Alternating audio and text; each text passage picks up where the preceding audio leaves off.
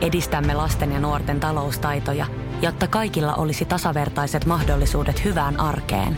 Otetaan yhdessä tulevaisuus omiin käsiimme ja rakennetaan siitä parempi. Meillä on jotain yhteistä.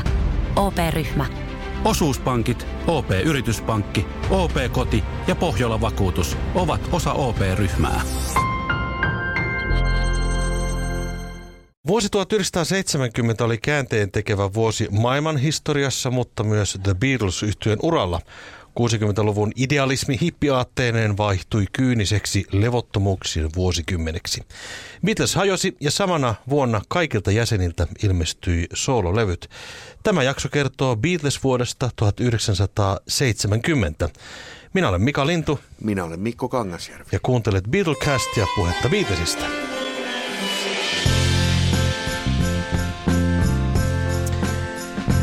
1970 Beatlesin äh, uralla alkoi itse asiassa nauhoituksilla, eli tammikuussahan äh, Threatless meni studioon ja äänitti äh, yhden kappaleen.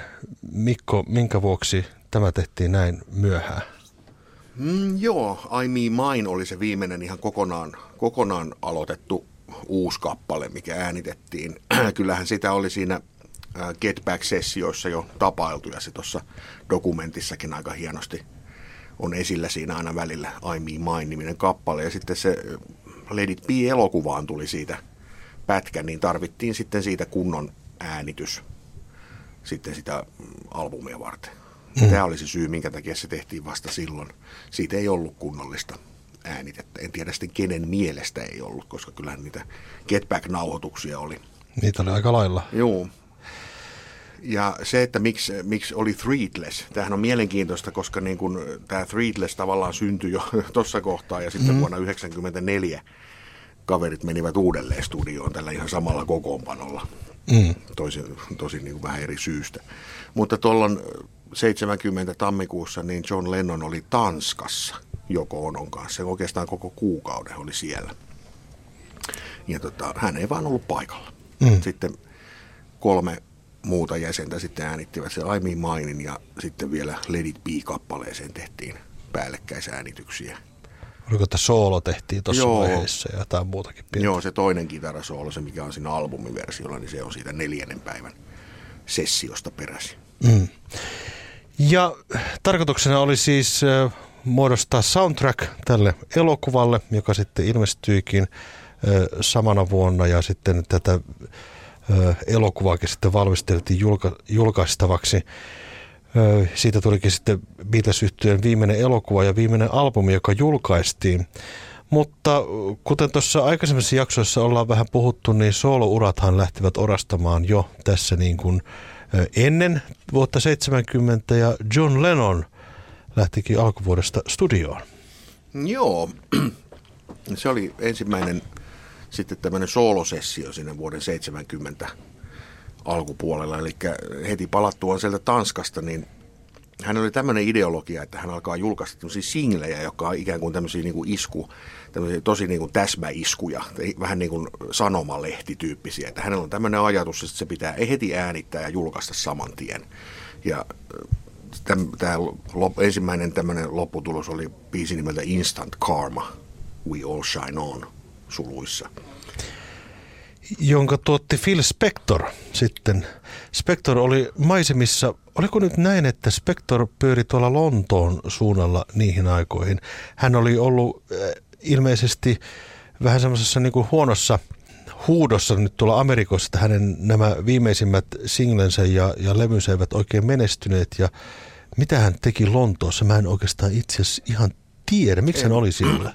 Joo, eli Spector oli oli sitten Lontoossa siitä syystä, että Alan Klein oli hänet kutsunut ja alkusyy voi olla sitä, että John Lennon dikkaili niitä hänen, tai tietenkin kaikki Beatlesit dikkasi niitä Spectorin tuotantoja ja se oli varmaan jonkunlainen tämmöinen haave, että saada hänet tuottamaan jotain. Ja sitten Lennon ja Alan Klein kutsuivat hänet vartavasten Instant Karmaa tekemään ja se tehtiin yhden päivän aikana. Huhu kertoo, että se biisi myös niin kuin sävellettiin. Suurin samana päivänä. Kaikki tehtiin tosi nopeasti ja se myös julkaistiin tosi nopeasti. että se sessio oli 27. tammikuuta ja sitten se julkaistiin jo 6. helmikuuta. Että se ei niin kuin edes tänä digitaalisena aikana, mitä nyt eletään, niin se ihan noin nopeat julkaisut ei niin kuin normaalitilanteessa onnistu, onnistu välttämättä. Mutta olihan hänellä oma levyyhtiö ja hyvät suhteet ja näin edespäin, että varmaan se senkin takia onnistui. No varmasti, varmasti näin.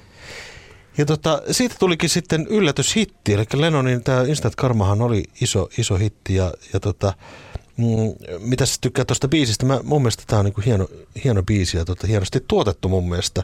Niinku Spector antaa sille semmoista niinku tiettyä jytkettä. Varsinkin tämä uusi miksaus, mikä tuli, niin tota, tykkää siitä. No mä nimenomaan just liputan tätä uutta, uutta miksausta. Et tota, kyllä se on, se on ihan se on kasvanut vuosien varrella meikäläiselle se biisi. Se ei silloin alun perin ehkä aloin kuuntelemaan näitä. Ei ihan sytyttänyt. Se oli vähän semmoinen raaan kuulonen ja vähän semmoinen holdittoman kuulonen jotenkin, mutta se on vuosien varrella kasvanut. Mm. Itselleni. Solo-levyjä sitten ruvettiin rakentelemaan itse asiassa jo edellisen vuonna, eli Ringohan lähti tätä ensimmäistä varsinaista soololevyään tekemään jo vuonna 1969 George Martinin kanssa. Joo, George Martin toimi siinä semmoisena overall-tuottajana, mutta siihen haalittiin sitten erinäisiä sovittajia. Eli Ringon oli tarkoitus tehdä, tehdä levy äitinsä lempimusiikkia, eli vanhoja 30-40-luvun ikivihreitä sävelmiä, amerikkalaisia viidestandardeja. Ja tota, joka biisiin kutsuttiin sitten, ei nyt ihan joka biisissä ollut eri sovittaja, mutta siellä oli Quincy Jonesia ja, ja oli englantilaisia ja jenkkiläisiä, niin kuin, vähän, vähän jopa sieltä niin kuin jats. Richard Perry, ähm, Morris Gibb oli yksi Bee Geesin kaveri, ja jopa Klaus Forman sovitti yhden kappaleen sille. Aha, sitä mä en tiedä. Okay. Elmer Bernstein, aika kovia nimiä. Totta, oli kyllä. tässä mukana. Ja tota, sitä ääniteltiin siinä pitkin syksyä 69 ja sitten alkuvuodesta 70. Abbey Roadin studiolla, Trident studiolla, Morgan studiolla ja Los Angelesissa A&M studioilla. Tämmöinen aika iso, iso, iso tuotanto oli tämä Sentimental Journey – albumi? Se myi ihan mukavasti, ei nyt ollut mikään semmoinen ihan joka paikassa ykkönen, mutta tota, yleisö otti sen vastaan varmaankin Ringon vanha tämmöinen fanipohja otti sen niin kuin sillä tavalla haltuunsa, mutta lehdistössähän se lytättiin ihan totaalisesti. Muistaakseni yksi tämmöinen siteraus oli, että että Ringo on halunnut äänittää hänen äitinsä lempikappaleita. Toivottavasti hänen äitinsä edes piti tästä. Mutta tota noin, niin näin jälkeenpäin, kun mä sitä levyä tuossa joku päivä kuuntelin, niin ei se nyt ihan huono ole Ei se ollenkaan. ole huono ollenkaan. Mun mielestä se on tosi, tosi semmoinen No on se, aina kun puhutaan Ringosta, niin siinä on joku semmoinen hellyyttävyysaspekti mukana. Se, se, on, se Ringo tekee oman näköisiä niistä biiseistä. Mutta se on niin kuin, sehän on siis ihan taitavasti toteutettu. Ei siinä ole mun mielestä mitään vikaa. Sillä, sillä, mä kuuntelen sitä ihan mielelläni. Siinä voi olla myöskin yksi tämmöinen aspekti, että minkä takia se, sen vastaanotto oli vähän huono, oli se, että tota, se oli varmaankin ensimmäinen tällaisen niin kuin pop kautta rockmuusikon tekemä tämmöinen swing viihdelevy. Nykyään hän, niin kuin, sehän kuuluu suurin piirtein jokaisen uraan tehdä vähintään Joo, yksi tällainen levy. Näitähän nyt on tehty. Rod Stewartin sarjat ja sitten Paul McCartney on tehnyt oman swing-levynsä. Ronan Keating. Ronan Keating, Robbie Williams. Joo, siis niin lista on loputon. Nykyään se on semmoinen niin kuin normi juttu, että jossain vaiheessa pitää tehdä yksi tämmöinen levy. Mutta silloin se oli uutta. Se oli, se oli niin kuin se, että miksi tämmöinen on tehty, niin kuin tuli heräs, heräs kysymyksenä. Ja tämä levyhän oli pitkään, pitkään aika lailla saamattomissa painosmäärät, ei ollut mitenkään hirveän isoja. Tuossa on hieno kansikuva tuossa levyssä. Se on otettu Liverpoolissa siinä Ringon lapsuuden kodin vieressä on sellainen pupikunti Empress, joka on vieläkin olemassa se pupi. Ja. Se on sellainen yksi pyhe, pyhiinvaelluskohde Liverpoolissa, niin tuo Sentimental Journeyn kansikuva on siitä pubista. Joo.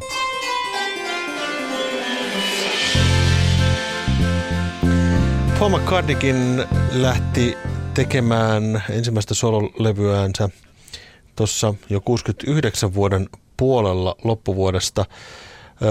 Ainakin joidenkin lähteiden mukaan niin hän äänitteli vähän niin kuin demoja kotona ja vähän kokeili äänittämistä. Hänellä oli itsellään tämmöinen käsittääkseni neliraituri, jota hän sitten raahaili aina myöskin sinne Skotlantiin asti.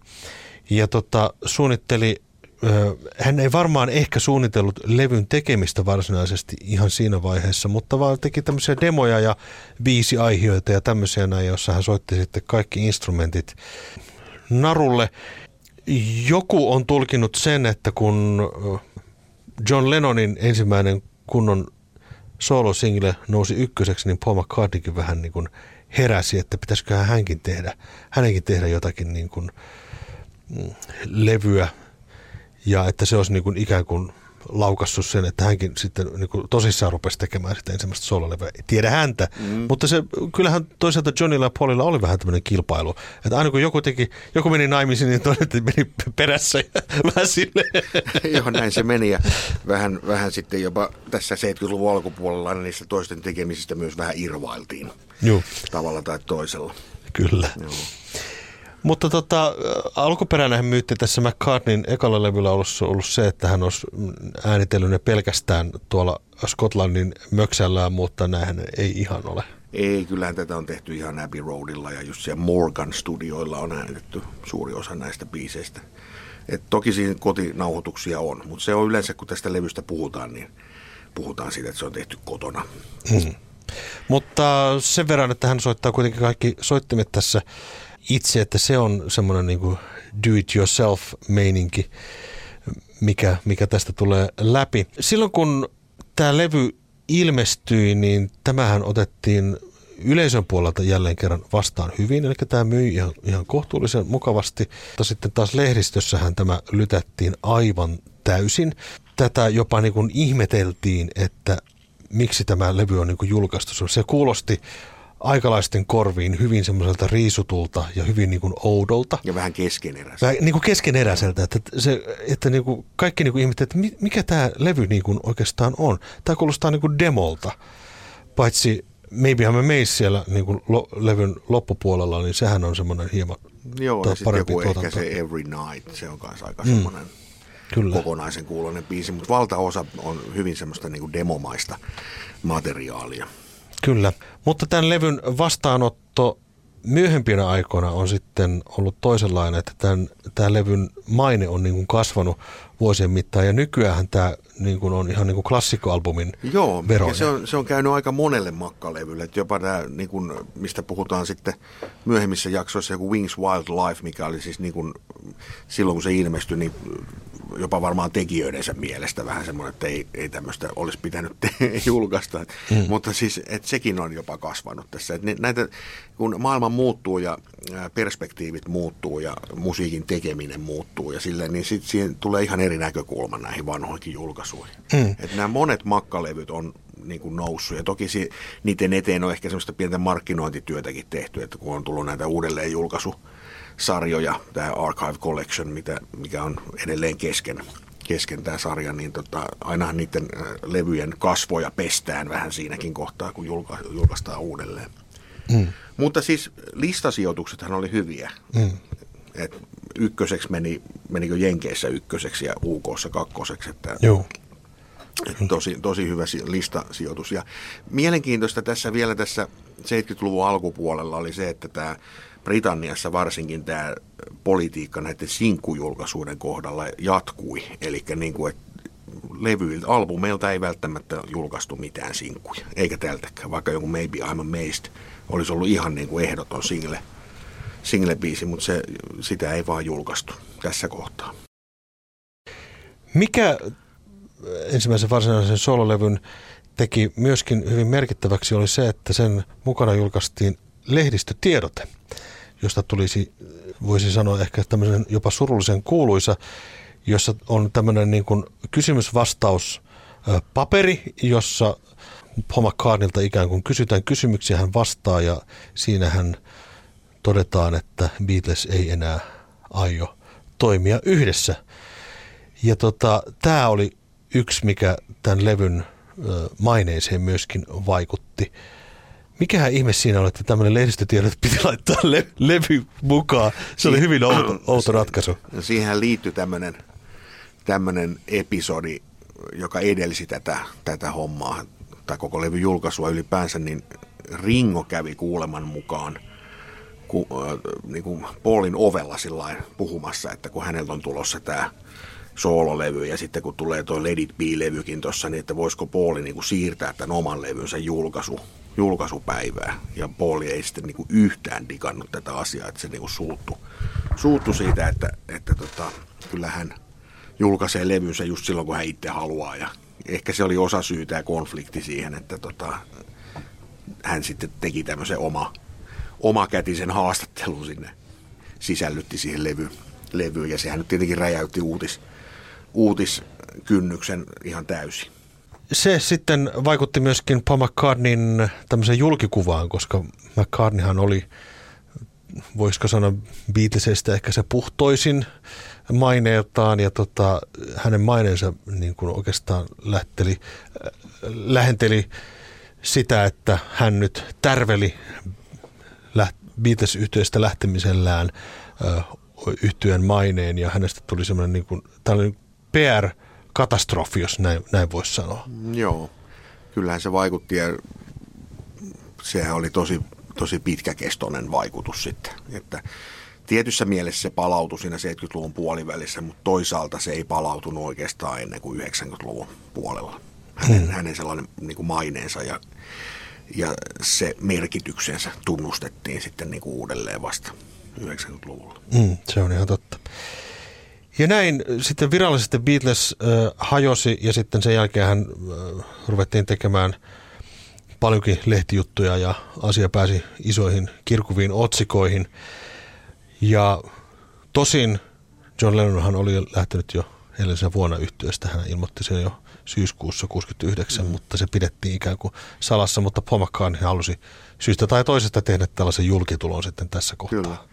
Mä oon monesti miettinyt, että mihin kohtaan se oikein ajoittuu, tää, kun tämäkin on näitä myyttejä, että Pauli vetäytyi sinne Skotlannin farmilleen juomaan viskiä pitkäksi aikaa. Mutta kun mä oon nyt lukenut näitä kaikkia kalentereita, missä kerrotaan päivä päivältä, mitä, mitä Beatlesit teki, niin mä vähän ihmettelin, että missä vaiheessa hän nyt mukaan niin kauhean pitkän aikaa ehti siellä ryyppäämään. Ei varmaan kauhean pitkään. Pitihän sitä levyäkin tehdä ja kaikkea muuta. Että... että oliko se, oliko se niin kuin 69 syksyllä vai oliko se vasta tässä 70 vuoden? Olisiko ollut vaan vuoden vaihde niin. mahdollisesti? Niin. Nämä on tämmöisiä vaikeita, tuskin Paul enää itsekään muistaa, että onko tämmöistä Joo, edes ei. tapahtunutkaan, se on taas toinen Näin, ja tota noin, niin, toki sitten Georgillahan alkoi myöskin äänityshommelit. Joo, ja se oli ehkä sitten, jos puhutaan kunnianhimosta, niin se oli tämän vuoden selkeästi kunnianhimoisin projekti, eli All Things Must Pass levyn nauhoitukset alkoi siinä toukokuun loppupuolella. Ja Phil Spector oli mukana sitten siinäkin. Mm. Phil Spector oli tosiaan kaikkien näiden äh, Beatles-jäsenten idolia. Phil Spector tuli sitten mukaan tähän projektiin ja antoi oman panoksensa – tälle levylle, mutta kuten ehkä monet Phil Spectorin historia tuntevat, tietävätkin, niin Spectorillahan alkoi jo noihin aikoihin olla ö, aika paha alkoholiongelma ja, ja muutenkin hän oli hyvin tämmöinen epävakaa henkilö.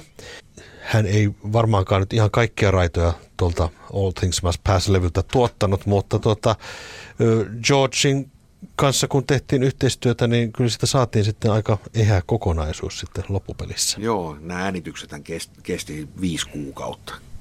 Niitä tehtiin Abbey Roadilla ja Trident Studiolla Lontoossa. Aikamoisen muusikkolauman avustuksella. Jopa Phil Collins kävi nuorena poikana siellä sessioissa soittamassa kongarumpuja. Siitä on omia tarinoitaan sitten kertonut Collins itsekin jälkeenpäin se, ne oli isot sessiot ja tämä oli ehkä niin kuin Georgein kohdalla, toki hänellä näitä biisejä oli, että monet näistä biiseistä oli ollut jo siinä Get Back-sessioissa mukana ja osa oli varmaan vanhempiakin biisejä. Että hänellä oli biisejä, koska ei niitä Beatles-levylle mahtunut koskaan kahta kolme enempää. Niin biisejä riitti ja tota, tämä oli ehkä ainoa kerta koko Georgein elämän aikana ehkä Cloud9 oli sit poikkeus tässä, että, se, että Georgia ohjasi niin kuin selkeästi jonkunlainen kunnianhimo. Että hän, hän oikeasti halusi tehdä niin kuin näyttävän, näyttävän ja hienolta kuulostavan albumin, joka tulisi räjäyttämään pankin, ja niinhän se sitten teki. Mm. Että nämä oikeastaan kaikki sen jälkeiset levyt pitkälle sinne 80-luvun alkuun, ne oli enemmän sitten vähän sellaista, että soitellaan nyt tässä näitä biisejä pois hyvien kavereiden kanssa. Ja hmm. silleen, mutta tässä, tämä on jotenkin poikkeus. Poikkeus tämä, että tässä George oli kyllä parhaimmillaan siinä mielessä, että hän, häntä ajoi jonkunlainen kunnianhimo tehdä hieno levy. Ja tripla-levy julkaistiin, joka on hyvin poikkeuksellinen formaatti muutenkin. Yleensä tämmöisiä tripla-levyjä niin kuin vältellään, koska se on ensinnäkin aika kallista tuottaa ja sen levyn hintahan on sitten aika kallis loppupelissä. Ja, mutta siitä huolimatta sehän nousi sitten ö, lista ykköseksi ympäri maailmaa hinnasta huolimatta. Mutta oikeastaan tämä on tuplalevy, mutta siinä on semmoinen ekstra levy sitten tämä jamitteluosuus. Oletko kuunnellut sen kolmannen levyn kuinka monta kertaa? Kyllä mä sen pari kertaa on kuunnellut, mutta tota, no se, se on niin kuin jamitteluhan se nyt vaan on. Joo. Että ei se niinku musiikillisesti sille kestä. Mutta sanotaan jossain taustalla, niin ihan mukavan kuulostahan se on. Claptoni vetää kitaralla. Niin. Mutta ilmeisesti nämä se, Georgin sessiothan oli semmoiset niinku tosi hauskat ja mukavat. Ja siitä moni on kertonut niistä tarinoita, kuinka siellä oli niinku kivaa tehdä sitä levyä. Siellä oli paljon ystäviä, he söivät ja juhlivat yhdessä siellä Georgin omassa linnassa ja tuota, äänittelivät ja jamittelivat ja Tämän Georgin levyn äh, tiimoiltahan syntyi myöskin yhtye näistä sessioista. Derek and the Dominos. Ah niin, joo, se syntyi tässä. Tässä mä en, mä en muistanut. Joo. Että se syntyi juuri tuossa. Kyllä, eli äh, Eric Claptonin seuraava yhtiö, Derek and the Dominos, itse asiassa niin kaikki nämä jäsenet olivat mukana tällä levyllä ja päättivät sitten laittaa hynttyyt yhteen, aini, yhteen ainakin yhden levyn ajaksi, josta tuli ihan klassikko levystä myöhemmin. Mutta se kuvasti ehkä sitä jotakin sellaista, että George halusi tämmöisen niin kuin ison kollektiivin niin kuin ympärilleen ja ystävän. Ja hän oli ehkä siellä Delaney and Bonnie kiertueella ja tavatessaan The band yhtyeen niin kuin tykästynyt tällaiseen niin kuin kollektiiviseen isoon tekemiseen, että ei ole mitään yksittäistä bändiä, vaan että kuka tahansa voi tulla sen soittamaan. Ja sehän oli vähän semmoista, että sitten kun joku tuli paikan päälle, hei, otatko tamburiinin ja hei, tuuksia soittaa kitaraa ja sitten sillä oli kuusi tyyppiä soittamassa akustista kitaraa yhtä aikaa ja niin edespäin. Eli heillä oli niinku semmoinen, se myöskin kuuluu siitä levyltä, Kyllä että se on hy, hyvin välitön, välitön ja se mukava tunnelma siinä Joo. levyssä. Ja tässä kyllä se, kyllä se Spector tässä kuuluu, että siinä sitten kun tämä julkaistiin uudelleen vuonna 2000 tuli, tuli semmoinen uusinta versio, missä, missä kun George oli vielä itsekin elossa ja hän kertoi sit siinä kansiteksteissä, että ehkä ehkä jos nyt saisi päättää, niin riisuisi vähän niitä kaikuja pois sieltä, mutta mon, monasti nämä Spektorin tuotannot oli sellaisia, että ne kaiut ikään kuin liimattiin siihen nauhaan, nauhalle jo, eli ne tallennettiin siihen, että niitä on ihan mahdoton sieltä poistaa. Ja nyt kun sitten tuli viime vuonna tuli sitten tämä uusi, uusi miksaus, niin tota, kyllähän se Spektor siinä edelleen kuuluu, eikä mun mielestä ole tarkoituskaan, että pitäisi mitään täysin poistaa. Että ehkä sieltä on vähän pystytty balansoimaan vaan hienommin nyt sitä uutta uutta miksausta. Joo, mä oon tykännyt siitä uudesta miksauksesta. Että siinä joidenkin biisien kohdalla se on niin kuin parantanut sitä kuulokuvaa. Että se on hieno, hieno julkaisu kyllä kaiken puolin. Ja My Sweet Lord biisinähän tästä nyt tietenkin nousi suurimmaksi hitiksi sitten julkaistiin singlenä, singlenä sitten siinä vuoden vaihteessa. Ja lista ykkönen ja aika iso biisi siitä on tullut. Siitä on tullut iso biisi myöskin ihan niin kuin viime vuosinakin, että tota, se on noussut Georgein tässä tuotannossa isoksi kappaleeksi. My Sweet Lord oli sikäli poikkeuksellinen julkaisu, että tota, sehän on siis gospel-biisi. Tosin mm. siinä on yhdistetty kristinuskoa ja sitten Hare Krishna filosofiaa lauletaan Halleluja ja Hare Krishna mm. yhtä aikaa. Ja Billy Prestohan julkaisi tästä oman versionsa, jossa muuten on enemmän sitä Halleluja-osuutta, johtuen siitä, että Billy Preston oli syvästi uskonnollinen kristitty. Mutta Georgein versiossa sitten tämä Hare Krishna taas tulee sitten siellä lopussa. Joo. Ja sehän George sanokin, että tota, hän teki se vähän niin kuin silleen tahallaan, että ensin lauletaan halleluja ja sitten yhtäkkiä ihmiset huomaavat laulavansa Hare Krishnaa siellä, siellä tota kuorossa. Ja, ja tämmöisen niin uskonnollisella teemalla niin kuin harvoin julkaistiin mitään pop-singlejä, että se oli hyvin semmoinen poikkeuksellinen ja on itse asiassa edelleenkin, jos mietitään, ehkä tulee mieleen John Osbornein tämä If God was one of us. If God was one of us. Joo, jossa, one of us taitaa olla sen biisin. Joo. joo. Niin tota, siinä on ehkä tämmöinen samanlainen niin kuin iso biisi, jossa on niin kuin uskonnollinen teema. Että hyvin harvinainen. Ja toki kuvasi sitten Georgein omaa sitä uskonnollisuutta ja henkistä kasvua, jonka hän koki noihin aikoihin olevansa oma tätä identiteettiä. Ja toki täällä on paljon tämmöisiä biisejä, jotka myöskin kuvastavat tätä hänen henkistä pohdintaansa ja, ja, ja tota, tätä intialaista filosofiaa, joka Joo. siinä oli. Art of Dying, aika hieno pysäyttävä biisi. Oikeastaan tämän levyn myötä Georgehan pääsi niin kuin tavallaan kaapin päälle hän tässä kohtaa. Päälle ja hän, hän istui siellä kyllä joku sen vuoden. Kyllä, ja, ja hänestä tuli The Beatles tyyppi, se jonka levyt menestyivät ja se jota arvostettiin ja joka sai hyvät arviot. Kyllä. Ja Concert for Bangladesh oli iso juttu, mikä sitten seuraavana vuonna hän järjesti ensimmäinen tämmöinen iso hyvän tekeväisyyskonsertti. Ja sen myötä vielä lisää sai positiivista huomioon. Kyllä. Mutta sitten nämä sessiot johdatti yhteen toiseenkin asiaan, eli sessiossa oli mukana tämmöinen Nashvillestä kotoisin oleva pedal steel kitaristi kuin Pete Drake. Ja Ringohan oli kova country, countrymusiikin ystävä ja hän Beatles-katalogissa hänen laulettavaksi osuu muutama aika hyvä country, country-biisi, Act Naturally muun muassa, niin tota, sitten he sai idean tämän All Things Must Pass-sessioiden aikana Ringo sitten, että hän tekee country-levy. Ja niinpä he lennähtivät Pete Drakein kanssa sitten Nashvilleen, jossa, jossa sitten kolmen päivän aikana kesäkuun lopulla – äänitettiin Books of Blues-niminen albumi. Ootko kuullut? Nyt täytyy myöntää, että en ole kuullut sitä levyä. Joo, mä muistan, saan, se, muistan sen päivän, kun löysin sen Lontoosta levymessuilta.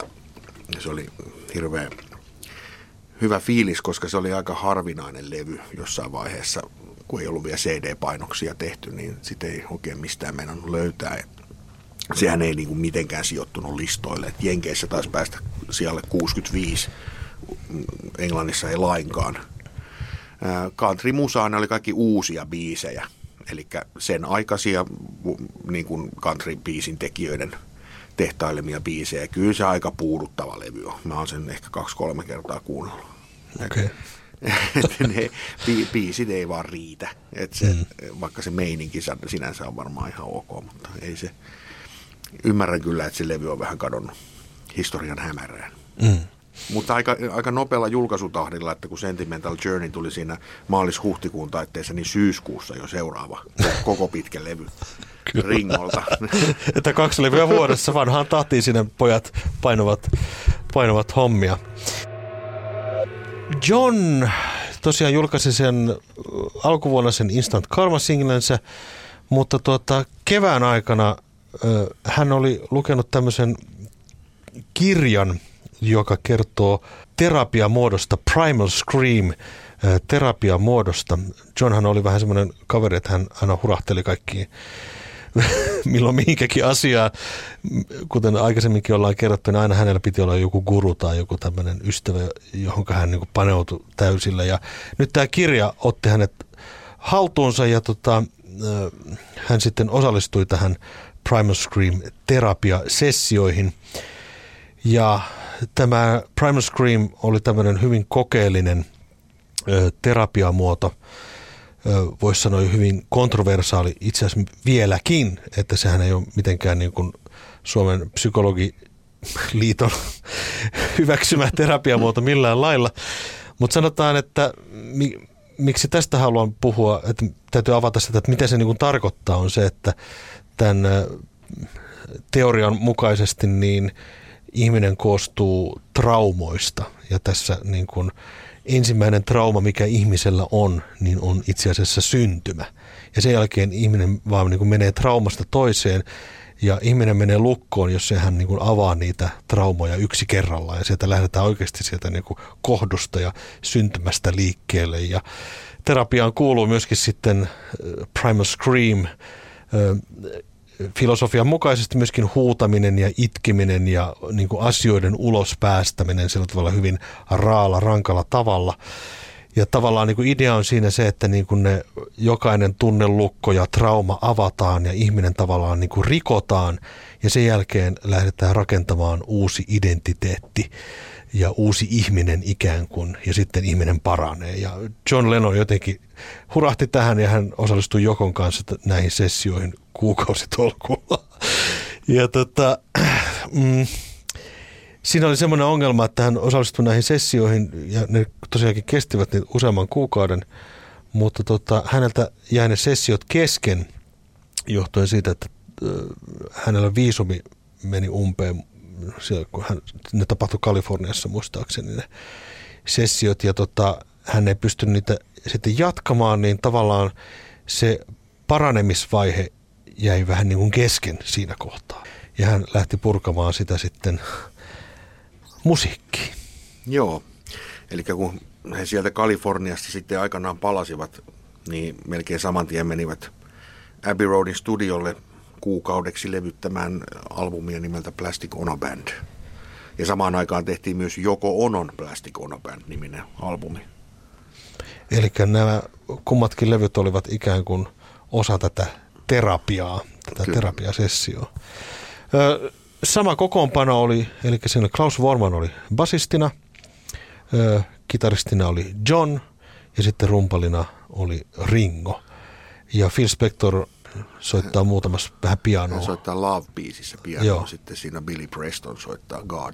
Joo, kyllä. Biisissä, että ne on vähän niin kuin ylimääräiset kontribuutiot siinä. Mutta muuten aika riisutulla kokoonpanolla mennään ja kuten kaikki tuon levyn, jotka olette kuulleet sen levyn, niin tämä levyhän ei ole mitenkään kauhean helppo levy kuunnella, koska John siinä todellakin avaa syviä traumoja, repii auki haavoja ja päättää sanoihin, että I don't believe in Beatles.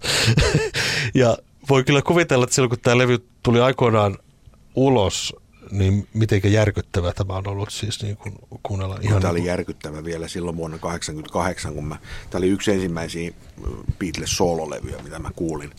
Sen kaiken sen värikkään psykedelia-maailman jälkeen, mihin mä olin uppoutunut muutaman kuukauden siinä, niin sitten kirjastosta lainasin samaan aikaan kolme levyä, joista yksi oli tämä, yksi oli se McCartney ensimmäinen levy ja sitten se Wings Wild Life niin se kattaus ei oikein niin kuin, mä että mitä, mitä helvettiä. Niin kuin mitä oikeasti, tapahtui? Että, että mi, mi, miten nämä ihmiset nyt on yhtäkkiä tehnyt tällaista musiikkia.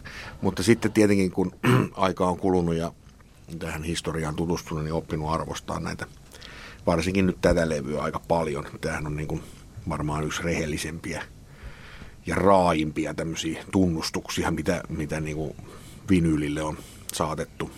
Mm, se on totta. Mutta siihen aikaan varmaan julkaisuhetkellä on kuulostanut melkoiselta kyllä tämä albumi. Sanotaan, että jos joku tekisi tämän levyn niin kuin nyt, tänä päivänä, niin se ei ehkä kuulostaisi ihan niin rankalta, koska meillä on kuitenkin siinä vaiheessa syntynyt jo black metal ja kaikki, kaikki, kaikki muut punkit ja muut vastaavat. Että tota, sehän kuulostaisi niin kuin semmoista perus mutta aikanaan se on kuulostanut siis todella semmoiselta niin kuin, ähm, erikoiselta. Myöskin kun se, siinä on tämmöinen niin kuin riisuttu esiintulo. Mutta tosiaankin tämä levy on kyllä kantanut tosi on. pitkälle. On. Että se on edelleen kuulostaa, se kuulostaa hyvältä, ne biisit on hienoja, ne sa- sanotukset on rehellisiä, jopa vähän sanotaan jopa inhorealistisia, tai siis jotenkin jopa semmoisia, niin kuin, että sitten mennään jo ei ihan mennä yli, mutta siis ollaan siellä rajoilla, että tota, mikä on sopivaa rock-musiikkitekstiä. Kyllä. Ja tästähän on paljon, mä muistan katsoneeni semmoisen Classic Albums-sarjaan kuuluvan dokumentin tästä levystä, niin siinä paljon spekuloitiin siis, että oliko se Spector tässä hirveästi edes oikeasti mukana. Vaikka hänet on kreditoitu siihen yhdeksi tuottajaksi, niin tähän ei kuulosta Phil Spectorilta juurikaan tämä levy. Mutta tota, mä oon silti sitä mieltä, että kyllä se oli. Et siinä on jotain sellaista, mitä mä luulen, että ei ihan, ihan vaan niin kuin Abbey Roadin äänittäjät olisi ihan keksineet itse. Tässä on joku sellainen magia tässä levyn tunnelmassa ja mä kredi, jotenkin haluaisin kreditoida sen Spectorille, vaikka se ei niin kuin, sitä hänen ominaisinta soundiaan edusta. Mm. Nämä molemmat Plastic bändithän sitten, oliko se nyt näin, että ne julkaistiinkin vielä yhtä aikaa? Samaan sitten. aikaan, joo. Niissä on melkein samanlainen kansikuvakin. Kyllä. Ja tota, Joko Onokin sitten niin kuin käynnisti soolouransa tällä levyllä. Tosin hän oli jo tehnyt näitä singlen B-puolia aikaisemmin. Onko muuten koskaan tätä Joko-versio kuullut tästä? Kyllä, minulla sekin löytyy hyllystä. Mulla on semmoinen Ono-box, missä on kaikki, kaikki hänen levynsä. Niin kyllä Joo. Se, kyllä mä sen varmaan kerran kuunnellut. Joo. Se on vähän semmoinen erilaisempi levy. Se on jotenkin tavallaan vielä raaempi. Niin. Joo. Mutta samaa Primal Scream huutoa sielläkin sitten on.